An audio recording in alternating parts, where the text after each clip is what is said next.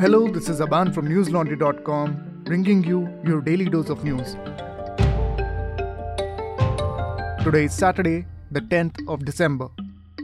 After a trade union affiliated to the RSS was chosen to represent Indian workers at a regional meet of the International Labour Organization, a panel has urged the Narendra Modi government to consult all stakeholders before taking such decisions, The Hindu reported.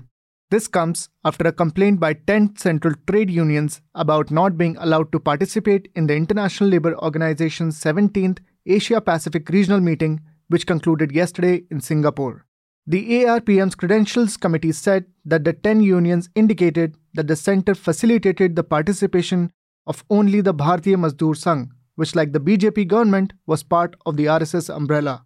They alleged that the BMS was nominated without any consultations. The central government's response was part of the Credentials Committee's report cited by The Hindu. It said, and I quote, in a written communication addressed to the committee at its request, the government explained that the BMS was the largest trade union in the country with the highest verified representation of all recognized trade unions. Therefore, in accordance with Article 15 of the Rules of Regional Meetings, and in the spirit of giving voice to more workers, it nominated the workers' delegate, an advisor from the BMS. Unquote. It also pointed out that the invitation only specified one employer's delegate and one worker's delegate. Had there been scope for more participants to be nominated, it would have been in a position to consider others as well, it said, citing the central government's reply. Meanwhile, speaking to the Hindu at the sidelines of the summit, Union Labour Secretary and Vice Chairperson of the 17th APRM, Aarti Ahuja said, and I quote, The inflationary trend is probably much higher in other countries. In India, we are still below double digit inflation. We don't have that kind of runaway inflation as is happening in other countries. The consumer price index for workers doesn't show that there is any major problem as far as inflation is concerned. Unquote. Cyclone Mandous has now weakened into a deep depression after wreaking havoc in 12 districts of Tamil Nadu and areas in Andhra Pradesh and Puducherry. It made landfall in Mamallapuram, 30 km from Chennai on Friday night, resulting in heavy rainfall and squally winds in several areas along the coast of Tamil Nadu.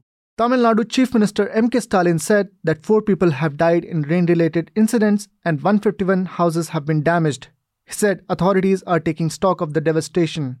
He visited coastal areas in Chennai and distributed food to affected residents. Pronounced as Mandous, it means treasure box in Arabic and is a slow moving cyclone which absorbs a lot of moisture, gaining strength in the form of wind speeds.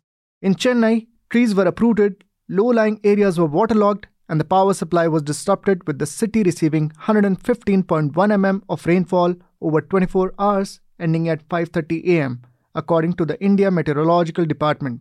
13 domestic and 3 international flights were cancelled from Chennai. As the cyclone is set to further weaken into a depression, light to moderate rainfall is predicted in most places in Tamil Nadu. Educational institutes were shut in Chennai and several other districts due to the weather forecast.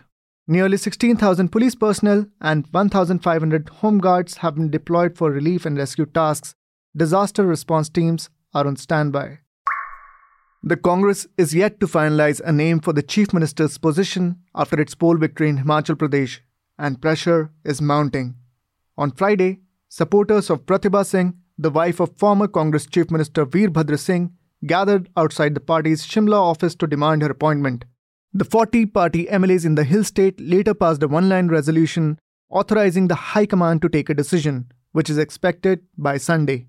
Meanwhile, sources told NDTV that Congress General Secretary Priyanka Gandhi Vadra, who party leaders credited for the victory in the Hill State, will take the final call. Along with party president Mallikarjun Kharge, Priyanka Gandhi had led the party's campaign in Himachal and was closely involved in the strategy.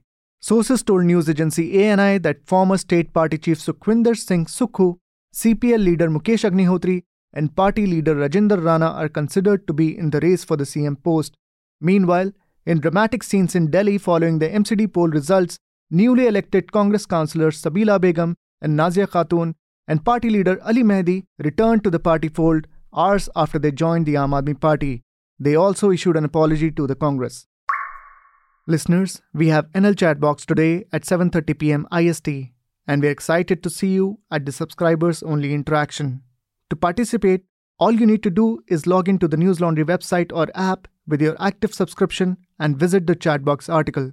The News Laundry team will be on video call. You can join as an attendee and interact with the team via the comments section. You can ask about our views on various issues, tell us what you like or dislike about our work, and of course, we welcome your critique. And in case you can't make it and have questions, you can put them in the comment section. Listeners, we have been able to raise difficult questions only because you have got our back.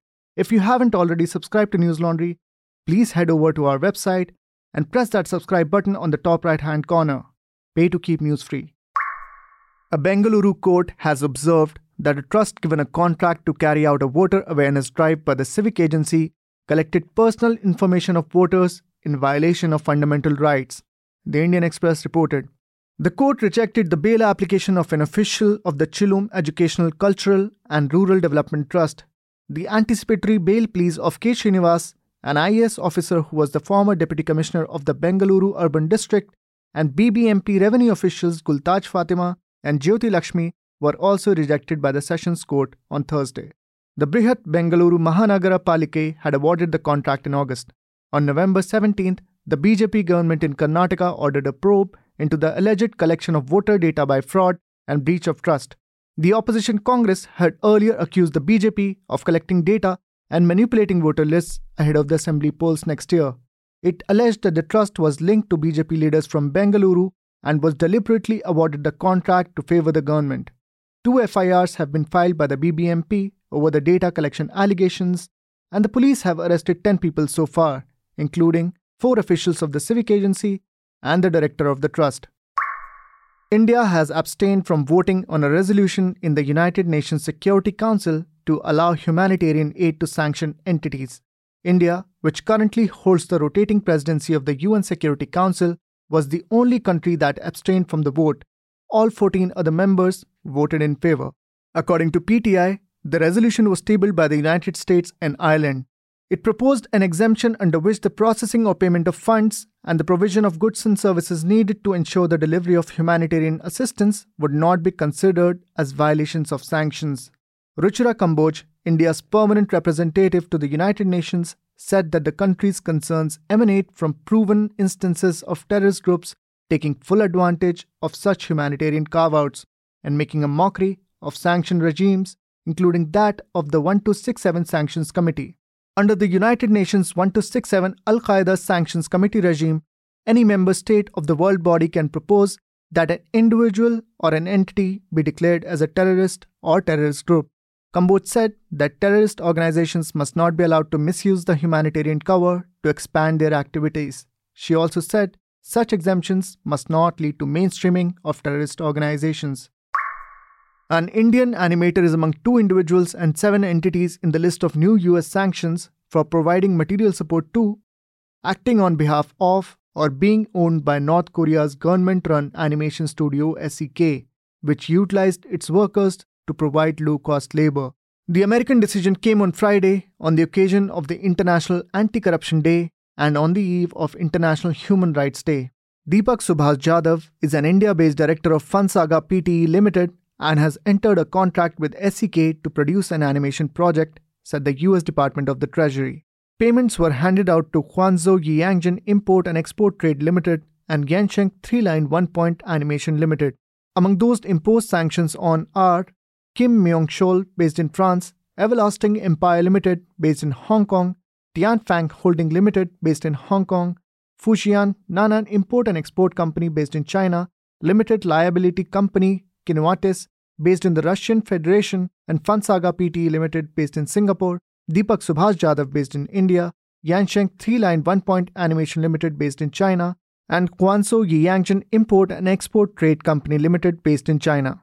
Jadhav, Funsaga Pte Limited, and Kinewatis LLC are being designated for having materially assisted, sponsored, or provided financial, material, or technological support for, or goods or services to, or in support of SEK, the Treasury Department said in a press release. That's all the news we have for you today. Have a good day or good night, depending on where you're listening from. See you on Monday. All the News Laundry podcasts are available on Stitcher, iTunes, and any other podcast platform. Please subscribe to News Laundry help us keep news independent. Catch all our podcasts on news, pop culture, current affairs, and sport, visit newslaundry.com. Follow us on Facebook, Twitter, and Instagram, and subscribe to our YouTube channel.